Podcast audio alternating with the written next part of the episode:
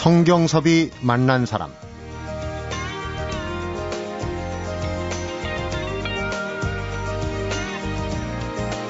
제82회 춘향제전위원회 공동위원장에 안숙선 명창과 이환주 남원시장이 추대됐습니다.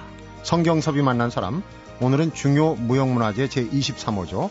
가야금 산조 및 병창 예능보유자 안숙선 명창을 만나봅니다.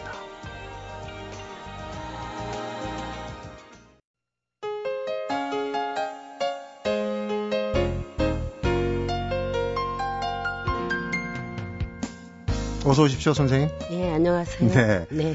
항상 뵙지만 이렇게 쪽진 머리, 단정한 모습 외에는 별로 상상이 안 됩니다. 오늘도 그 복장으로 나오셨는데 좀 오랜 그 전통 국악을 하다 보면은 좀 패션도 좀 바꾸고 싶은 생각이 혹시 들지 않으십니까? 요즘은 좀 패션을 좀 바꿨습니다. 네. 머리 네. 모양도 좀 바꿨고요. 음. 이제 오늘은 특별히 제가 한복을 입고 나왔지만 요즘은 미니스커트도 입고요. 아, 그러세요? 네. 어. 아주 요즘 젊은이들이 탁 예, 붙은 그 바지 그 이름은 잘 모르겠고요. 네. 스키니진 예, 얘기하시는 그것도 말이네요. 입어보려고 음. 노력을 하고 있는 음. 중입니다. 얼굴이 받쳐주니까요. 아, 그건 아니고요. 춘향제전 얘기를 먼저 좀 해볼까 하는데, 네. 어, 남원 광안, 광안루에 저도 가본 적이 있어요. 근데 이제 그 성춘향이 실제 인물은 아니지만 춘향 사당이 있더라고요. 네. 어, 거짓말이 아니라 거기에서 본 춘향의 영정이 네. 우리 안명창 젊은 시절에 눈매나 인매가 좀 닮지 않겠는가 그런 생각이 들었어요. 오늘 뵙고. 뭐. 혹시 그런 얘기를 못 들으셨나요? 저 처음 들어본 아, 소리인데 너무 황홀합니다. 아, 서양에는 로미오와 줄리엣이 있고 네. 우리한테는 이제 성춘향과 이도령, 이몽룡이 있지 않습니까? 네. 춘향제에서 큰 일을 맡으셨는데 네. 좀 전에 그, 그 빈말이 아니라 좀 젊으셨을 때 네. 춘향제 그때도 이 춘향 미스 춘향 이런 거 뽑고 그랬나요 혹시 남원에서? 제 어릴 때도 예, 미스 춘향 뽑았죠. 음, 네. 한번 거기에 나가 보시지 그러셨어요. 네, 감사합니다. 음, 춘향제 미스 춘향으로 뽑힌 분들이 뭐 각계 특히 이제 그 예능계 혹은 영화계에서도 기량을 네. 많이 네. 발휘하고 있지 않습니까? 네. 고향 후배들 어떤 분들이 있습니까? 지금 춘향제를 앞두고. 네. 첫 번째 그 주역 오정혜 씨가 네. 춘향으로 뽑혀서 지금 굉장히 영화 배우로도 또 명창으로도 활동을 많이 하고 1990년대 있죠. 초반이고요. 네. 음.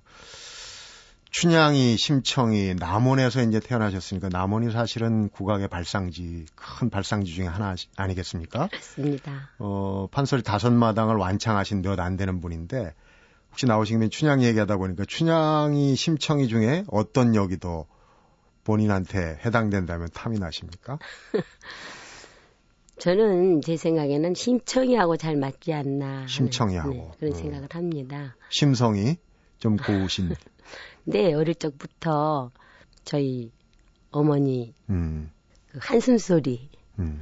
힘들어서 일하시면서 내는 여러 가지 뭐 푸념 소리 음. 이런 것들을 들으면서 아, 어머니한테 효도해야 되겠다라는 마음을 어릴 적부터 가졌고요. 네. 또 제가 그 그때는 국민학교라고 했는데 그 학교를 가려면은 광활로를 항상 이렇게 지나가게 돼요. 글로 지나가셨군요. 예, 광활로 오작교. 음. 그때는 이렇게 밑에 오작교 연못물을 바라보면 그 물이 굉장히 깊고 음. 거기에서 많은 그 잉어들이 막 뛰놀거든요. 어, 굉장히 크더라고요. 잉어가. 굉장히 크죠. 음. 그럴 때 아 제가 그때 이제 심청가를 배웠을 때였고요. 음, 아버지를 위해서 공양미 삼백석의 몸이 음. 팔린 그 심청을 소리로 배웠고요. 음. 그래서 아 나도 심청이처럼 저 물속에 뛰어들 수가 있을까 하는 생각도 네. 어릴 적부터 해봤기 때문에 저는 역시 심청이 쪽이 음. 아니지. 뭐, 이 외모가 받쳐주질 않으니까 아, 춘향이는 아니고요. 그 말씀을 듣고 보니까 또 아까 말씀을 제가 철회하겠습니다. 심청이처럼 또 보이시네요. 춘향, 성춘향은 사실 어, 좀 활달한 성격이에요. 그 네. 그 작, 품 속에서 보면 아주 활달하고 자기 목소리를 내는 네. 지금으로 치면은 뭐 신세대에 해당되는 그런데 지금 춘향제전이 춘향제라고 이제 줄여서 말씀드리겠습니다만은 80년이 넘었어요. 그러니까 네. 지역 문화재 중에서는 아마 제일 오래되지 않았나 싶은데. 네, 82회째입니다. 그러니까요. 네. 더 오래된 지역 문화재가 있다는 얘기를 제가 못 들었거든요. 굉장히 오래된 음. 아주 전통이 깊죠. 그러니까 광안로 옆을 지나서 학교를 다니셨는데 그 그렇다면 이제 고향 남원 또 춘향제에 대한 인연이 상당히 깊으실 것 같아요. 네. 가장 깊은 인연은 아무래도 86년인가요? 네. 무슨 사건이 있었습니까 그때? 86년도에 제가 그 남한 춘향 제전 명창 대회에서 음. 제가 영예의 대통령상을 받고 명창이라는 칭호를 받기 시작했습니다. 명창 단열에 네. 처음 오르신 정말 그러니까 일생을 살아오시면서 가장 감격적인 순간이 아니었을까 옛날 싶어요. 같으면 과거 시험에 장원급제 장원급제 한 거죠. 그렇죠. 어. 그때 당시 상황이 어땠습니까?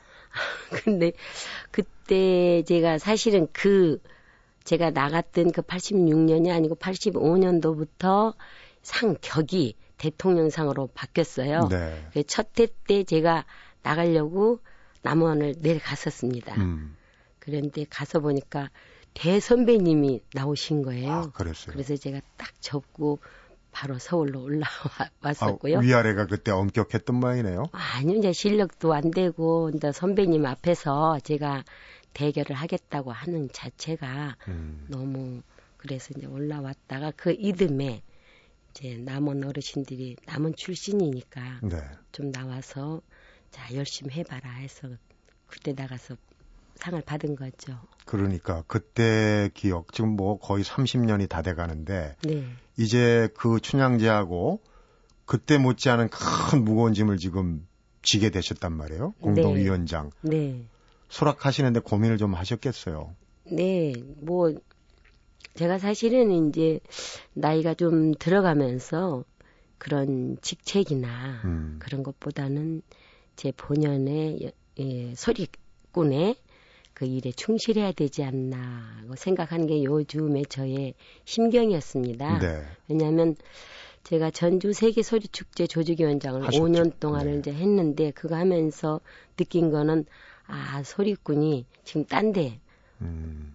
딴 길을 걷고 있다. 내가 하고 있는 일에 좀 더 매진해서 어, 제가 하고 있는 일 그리고 앞으로 후진들에게 예, 또 여러 가지 해야 될 일, 이런 것이 급한데 잘 못됐다라는 판단을 하고 제가 이제 지금부터서는 연주자의 길, 그리고 음. 제가 하고 있는 일에 연구, 노력, 이렇게 하려고 했는데 갑작스럽게 음, 좀 여러 가지 상황이 음. 제가 상징적으로 좀 와줘야 되겠다. 그런 말씀을 하셔서 제 고향이기에 또 저를 키워주신 주신 또 남원이기에 제가 거절치 못하고 이제 얼마 시일이 남지 않았기 네, 때문에 언제부터죠? 이제 4월 음. 28일 다음 달 말부터 그렇죠. 그때부터 5일 동안을 하는데요. 제가 그 조직위원장을 맡는다라는 거는 첫째는 제가 하고 있는 일하고 정 다른 방향으로 일을 해야 돼요. 네. 가서 협찬 얻어야죠. 음. 만나서 어떻게 해서든지 홍보를 해야 되죠. 그러니까 공부하는 시간을 너무 많이 뺏기는데요. 어. 그게 사실 많이 부담이 됩니다. 근데 지금 고향이라는 네. 남원에 대해서 등을 돌릴 수가 없잖아요. 사실 나이가 들면은 네. 고향에 고향 쪽으로 머리를 둔다고 그래요. 네. 그 고향을 위해서 하실 수 있는 네. 기여하실 수 있는 그런 네. 종교인데 국보급 명창이 어, 위원장을 맡았다는 것 자체만으로 상당히 그 존재감을 높이는 거예요, 사실은. 그럴까요? 고향에 대해서는 큰일 하시는 거죠. 네, 아무튼 뭐 제가 맡아서 춘향제에 조금이라도 도움이 된다면 이번 기회를 제가 그 고향에 보답하는 음. 그런 의미에 두고 싶습니다. 고향이 그러니까 어, 지금 이제 남원시가 됐어요. 남원시가 됐는데 산동면이라고 그러시는데 저도 네. 그걸 가봤어요. 지리산 자락에 저 노고단 올려다보고 온천도 있고 참 좋은 동네던데. 네. 고향 자랑 좀 한번 해보시죠. 네. 남원에는 그 산동 그냥 면이 있고요. 네. 선생님 말씀하신 곳은 구례산동 아, 전남 아, 쪽도 산 어. 그게 바로 지척이에요. 그러니까 남원에서 구례 넘어가는 길 넘어가는 어. 길에 거기 이제 산동이 있는데 거기 온천도 있고 음. 가면 화엄사도 있고 그랬죠. 네네. 이제 저는 이쪽 어, 지리산 쪽으로 올라가면서 운봉, 함양 쪽으로 아, 올라가는 운봉 쪽에 거기도 또 지리산 경치가 네. 대단히 좋은데죠. 쪽에 남원군 산동면 제일 그러니까 꼭지점 마을에서 제가 태어난 거예요. 산동면 음. 우점 마을. 음, 거의 뭐 하늘 아래 첫 동네. 네. 지금 그곳에 가도 물이 너무나 맑고요. 네. 네. 뭐 사람들이 이렇게 바뀌지 않고요. 음. 거의 저 산에서 내려오는 물을 그냥 그대로 떠다가 마실 정도로 따로 정수하지 않고도 그냥 예, 마셔도 정말 되는. 청정한 곳이에요. 음, 산동 좀, 좀 가보고 싶은 곳이기도 한데 거기에 생가가 지금 있지 않습니까? 참 생가가 보존된다는 게 개인으로서는 엄청난 명예거든요. 네, 별로 그렇게 제가 그런 명예스러운 그런 걸 받을 이유가 아직은 없는데 그 남원이 워낙에 소리의 고장이다 보니까 네. 우리 남원엔 남원 태생을 이렇게 많이 음. 좀 여러분들이 알리고 싶어서 생가를 아마 지정하신 것 같은데 저로서는 좀 아직은 좀 부끄럽다라는 생각을 하죠. 그동안 해오신 일 경륜을 보면은 굉장히 지금 겸손하신 말씀입니다. 지금 잠시 말씀을 나눠봤는데도 정말 최선을 다해서 사시는 분인 것 같다는 생각이 정말 확 다가오네요. 그러면은 어, 얘기만 할 게 아니라 명창에 네. 나오셨으니까 네. 소리 한 자락 들어보고 가겠습니다. 춘향가 중에서 사랑가 한 대목을 저희가 준비했습니다. 같이 네. 들어보시죠. 이리 오너라 업고 놀자 이리 오너라 업고 놀자 사랑 사랑 사랑 내 사랑이야 사랑이라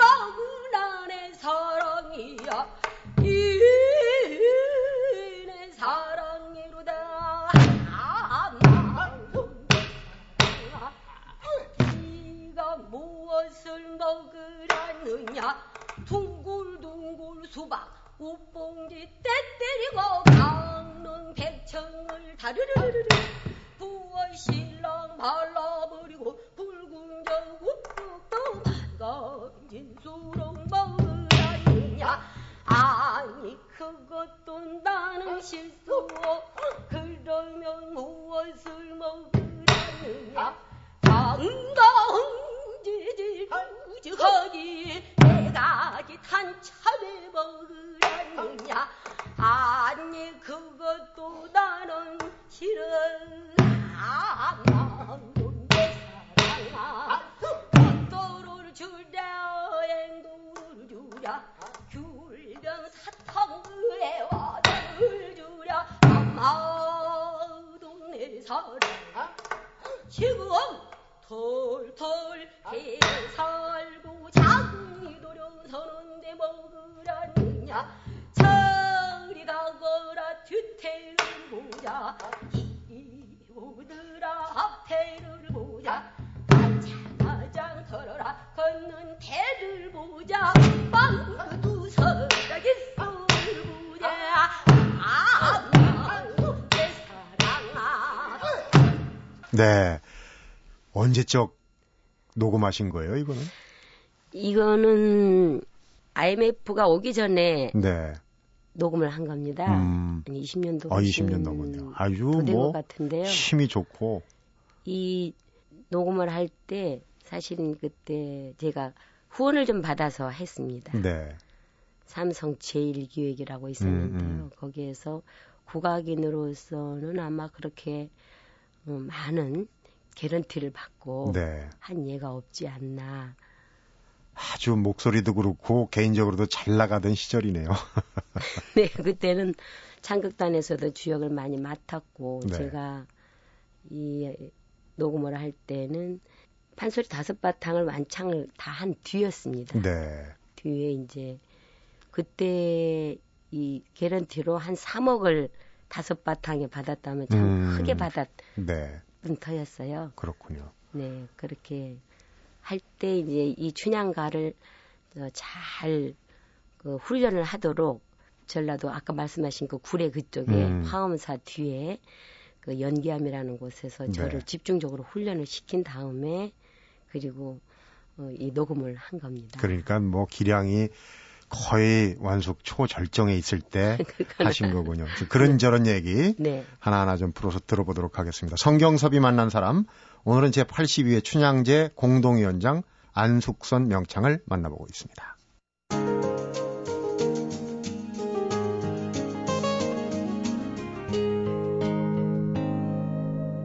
성경섭이 만난 사람. 좀 전에 그 춘향가 정말 어깨가 들썩일 정도인지 추임새도 넣어줘야 되고 뒤에서 그 고수라고 그러나요? 네, 고수. 어, 치신 분이 뭐 얼쑤 좋구나 하는데 김청만 선생님이 하셨네요. 그런 추임새가 또 같이 어우러져 가지고 네. 정말 그 어, 두엣이 되는 거 아니겠습니까? 그 이제 어, 저 같은 경우는 일반인이지만 이제 듣는 걸 좋아하거든요. 김영창 수준은 아닙니다. 이렇게 제대로 들을 줄 아는 김영창들이 많이 계신데 네. 어떻습니까? 좀 요즘 그 공연을 하다 보면 관객 수준은 예전보다 많이 좋아졌죠. 네, 관객 수는 많이 늘어나고요. 네. 우리 국악에 대한 관심을 그 관심도는 굉장히 그 넓어졌는데요. 네. 정말 판소리의 어, 동호인 음. 거의 어, 판소리꾼보다 판소리를 더 잘 이해하는 네. 그런 분들이 많이 돌아가셨어요. 연세가 음. 많으셔서. 규명창들이 많이 돌아가셨군요. 네. 그 새로운 규명창들을 좀 많이 만들어내야 되는 네. 어, 그런 생각이 듭니다. 네. 아무래도 네. 요새 말로 팬들이 많아야 되겠죠. 그런데, 그럼요. 들어주는 아. 분이 없이 소리 할 수 없습니다. 그럼요. 요즘 관객들 중에서 그 하다 보면은 좋은 관객, 나쁜 관객, 좀 어떻게 보면 저 사람 중간에 나가줬으면 하는 관객들도 혹시 있지 않을까 싶어요. 수준상에서 그런 건 혹시 짓궂은 질문이지만. 아유, 그런 관객은 없으신 것 같아요. 없으세요. 역시 우리 판소리가 우리나라 사람들의 모든 그런 정신 세계를 대변을 하고 있기 때문에 음. 그렇게 판소리 판에 와서 그렇게 좀 신뢰하는 그런 분은 음. 안 계신 것 같은데 옛날 정말 규명창들이 많이 생존에 계셨을 때는 에, 이게 소리를 쭉 하다 보면은 요즘은 이제 공연을 보면서 서양의 이런 영향을 많이 받은 것 같아요. 네. 서양의 오페라나 음. 음악회나 이런 양식들은 처음부터 끝까지 다 듣고 나서 맨 끝에 가서 이렇게 박수를 치면서 예, 브라보를 하지 않습니까? 언제 박수를 쳐야 될지도 그것도 훈련을 받아야 돼요. 근데 이제 잘못 치면 혼자만 치면 큰일 나거든요. 근데 우리 거는 이렇게 듣다가 음. 좋으면 박수도 치고 추임새도, 추임새도 하거든요. 어. 그게 이제 우리 판인데요. 얼마나 신명납니까? 네, 그러니까 판소리 그리고 고수 둘만 하는 게 아니고 관객하고 같이 판을 이렇게 네. 만들어 가는데 네. 그 전에 어떤 홍씨 할아버지라고 계셨어요. 네. 그분은 체격도 큰데 홍대인이시군요. 근데 그분은 이렇게 소리를 딱 듣다가 그냥 잘한다 소리를 갑자기 뇌성병력이 치는 것처럼 막 잘한다 하고 막 극장에 떠나가게 소리치니까 많은 분들이 처음에는 돌아보고 저 사람 좀 빨리 음. 저러 내라고 뭐 저렇게 예의 없는 사람이 있느냐 그런데 그럼에도 불구하고 아랑곳도 잡고 꼭 추임새가 나와야 될 대목에 가서 음. 잘한다, 잘한다 그렇게 막 소리를 쳤으니까 정확하게 짚어내는군요. 예, 그러니까 꼭 해야 될 대목에서 하니까 음. 나중에는 이제 그분이 잘한다 소리를 안, 하, 안 하고 그런 소리가 안 들리면 아 오늘은 안 오셨나 하고 그분을 찾게 돼요. 네. 이제 나중에는 이해가 가더라고요. 어, 혹시 안 나오면 잘못한 거 아닌가 이런 생각도 네, 그렇죠. 잘못한 음. 게 아닌가. 음. 너무 소리꾼이 소리를 지금 제대로 못 하고 있는 게 아닌가. 음. 그분한테 잘한다 소리를 못 들으면은 명창이 아닌 것처럼 이렇게 네. 생각될 때가 있었거든요. 네. 얼마 전에 이제 대중적인 소리꾼이지만은 장사익 선생님을 모셔서 한번 인터뷰를 한 적이 있습니다만은 그분이 얘기가 우리 안숙선 명창은 꺾고 치고 올라가고 감성으로 다가가는 그런 이제 소리가 우리가 쉽게 접할 수 없는 소리다 이렇게 표현을 하셨더라고요. 근데 네. 소리라는 게 대부분의 어떤 기량은 타고 나는 거겠죠, 아무래도. 네, 소리할 수 있는 그런 그 목구성이나 소리할 수 있는 성량, 또 소리할 수 있는 소리의 음색 음. 이런 것들은 역시 타고나야 되고 소리를 받아들일 수 있는 소리의 그 느낌 같은 거. 네. 그리고 우리는 식임새라고 하는데요. 음. 판소리 식임새. 식임새. 예. 그런 것들을 타고난 난 사람이 있는 것 같습니다. 네. 이제 그런 분들이 소리를 훈련을 많이 하면 정말 심금을 울리는 소리를 하고요. 음. 어떤 사람은 정말 열심히 하는데 심금을 덜 울리는 음. 더덜 타고 나서 예, 심, 타고난 사람이 한 2, 3년 해서 그렇게 호응을 받을 것을 열심히 해도 못 받는 그런 걸 보면은 네. 역시 타고나야 되지 않나. 타고난 부분이. 근데 또 타고만 난다고 명창이 되는 것은 아니고요. 그렇겠죠. 그냥 정말 끊임없는 그 노력. 그러니까 옛날 어르신들이 하신 말씀은 뭐 천독을 해라. 만독을 해라. 음. 그리고 자고 일어나면 소리를 입에 달고 살아라. 음. 그리고 또 소리 속에 그냥 빠져버려라. 늪에, 늪에 빠지듯이. 빠져 나오지 못하고 허우적거리듯이 그 속에 빠져야 되느니라. 그런 말씀을 어른들이 하시더라고요. 네. 우리 안숙선 명창은 그런 의미에서 타고난 것도 있지만 외가 쪽에 또 쟁쟁한 대가들이 많으시고 어릴 때 아홉 살 때부터 이제 재질을 어, 어른들이 발견하셨겠지만은 또 주변에 도와주실 수 있는 말하자면 가문의 뒷받침이 있었어요. 네. 그렇죠? 네, 그렇죠. 음. 예, 그때는 제가 어릴 적에는 가문에 그렇게 많은 예, 그때는 쟁이라고 얘기했잖아요. 소리쟁이라고 했습니까? 소리쟁이나 음. 무슨 뭐 이렇게 어떤 기술이 있는 사람을 그냥 정말 전문인이라고 보는 시각이 아니고 네. 쟁이 좀 낮춰서 좀 그랬어요. 낮춰서 음.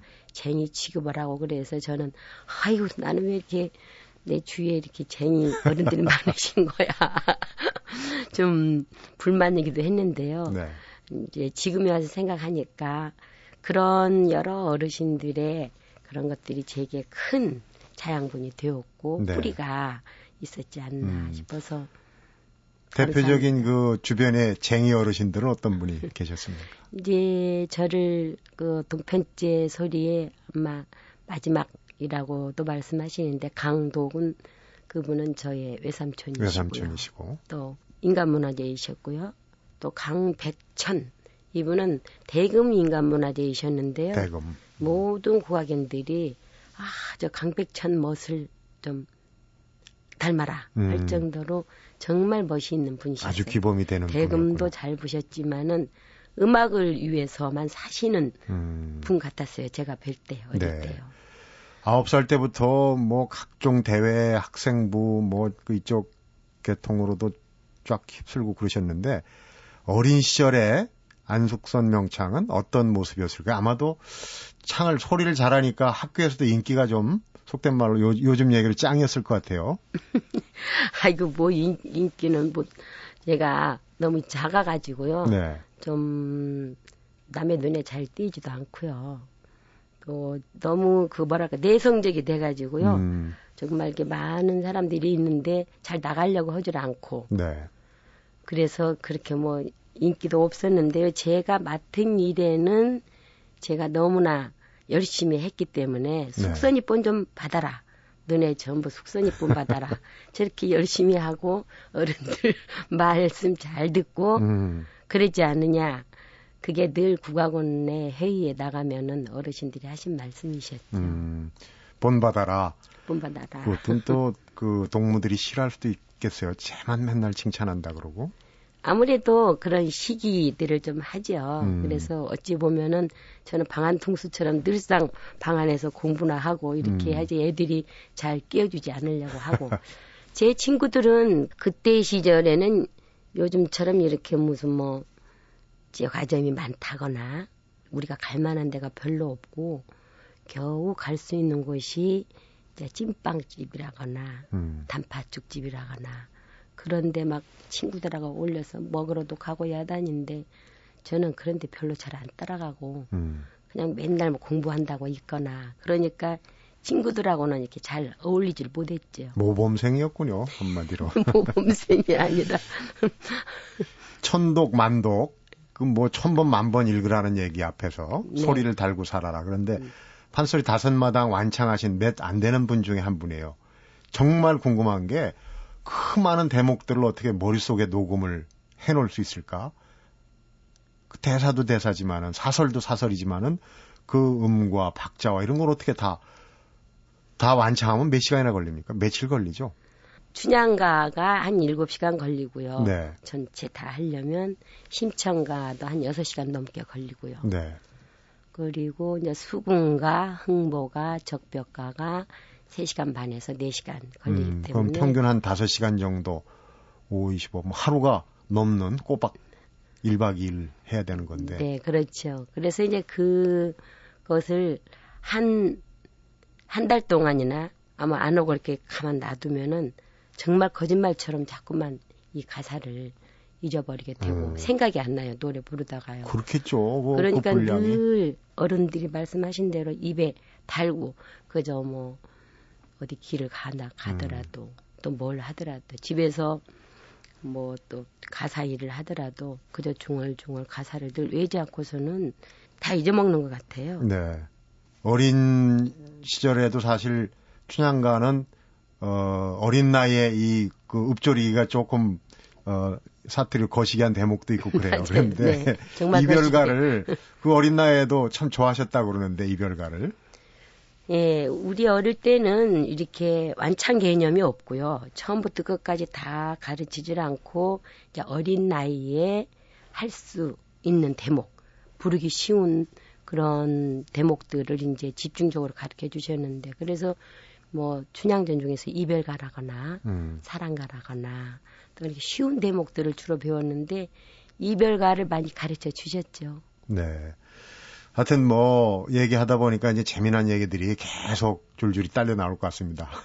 계속 들어보도록 하겠습니다. 성경섭이 만난 사람 오늘은 중요 무형문화재 제23호 가야금 산조 및 병창 예능 보유자죠. 안숙선 명창을 만나보고 있습니다.